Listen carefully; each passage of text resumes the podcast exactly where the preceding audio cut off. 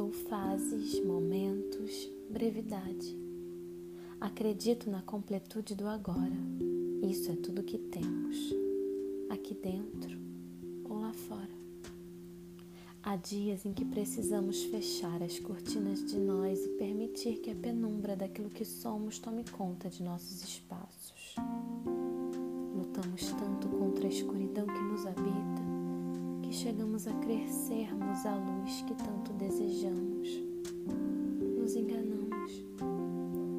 Até quando seremos capazes de nos ocultar por trás da luz que invade a janela?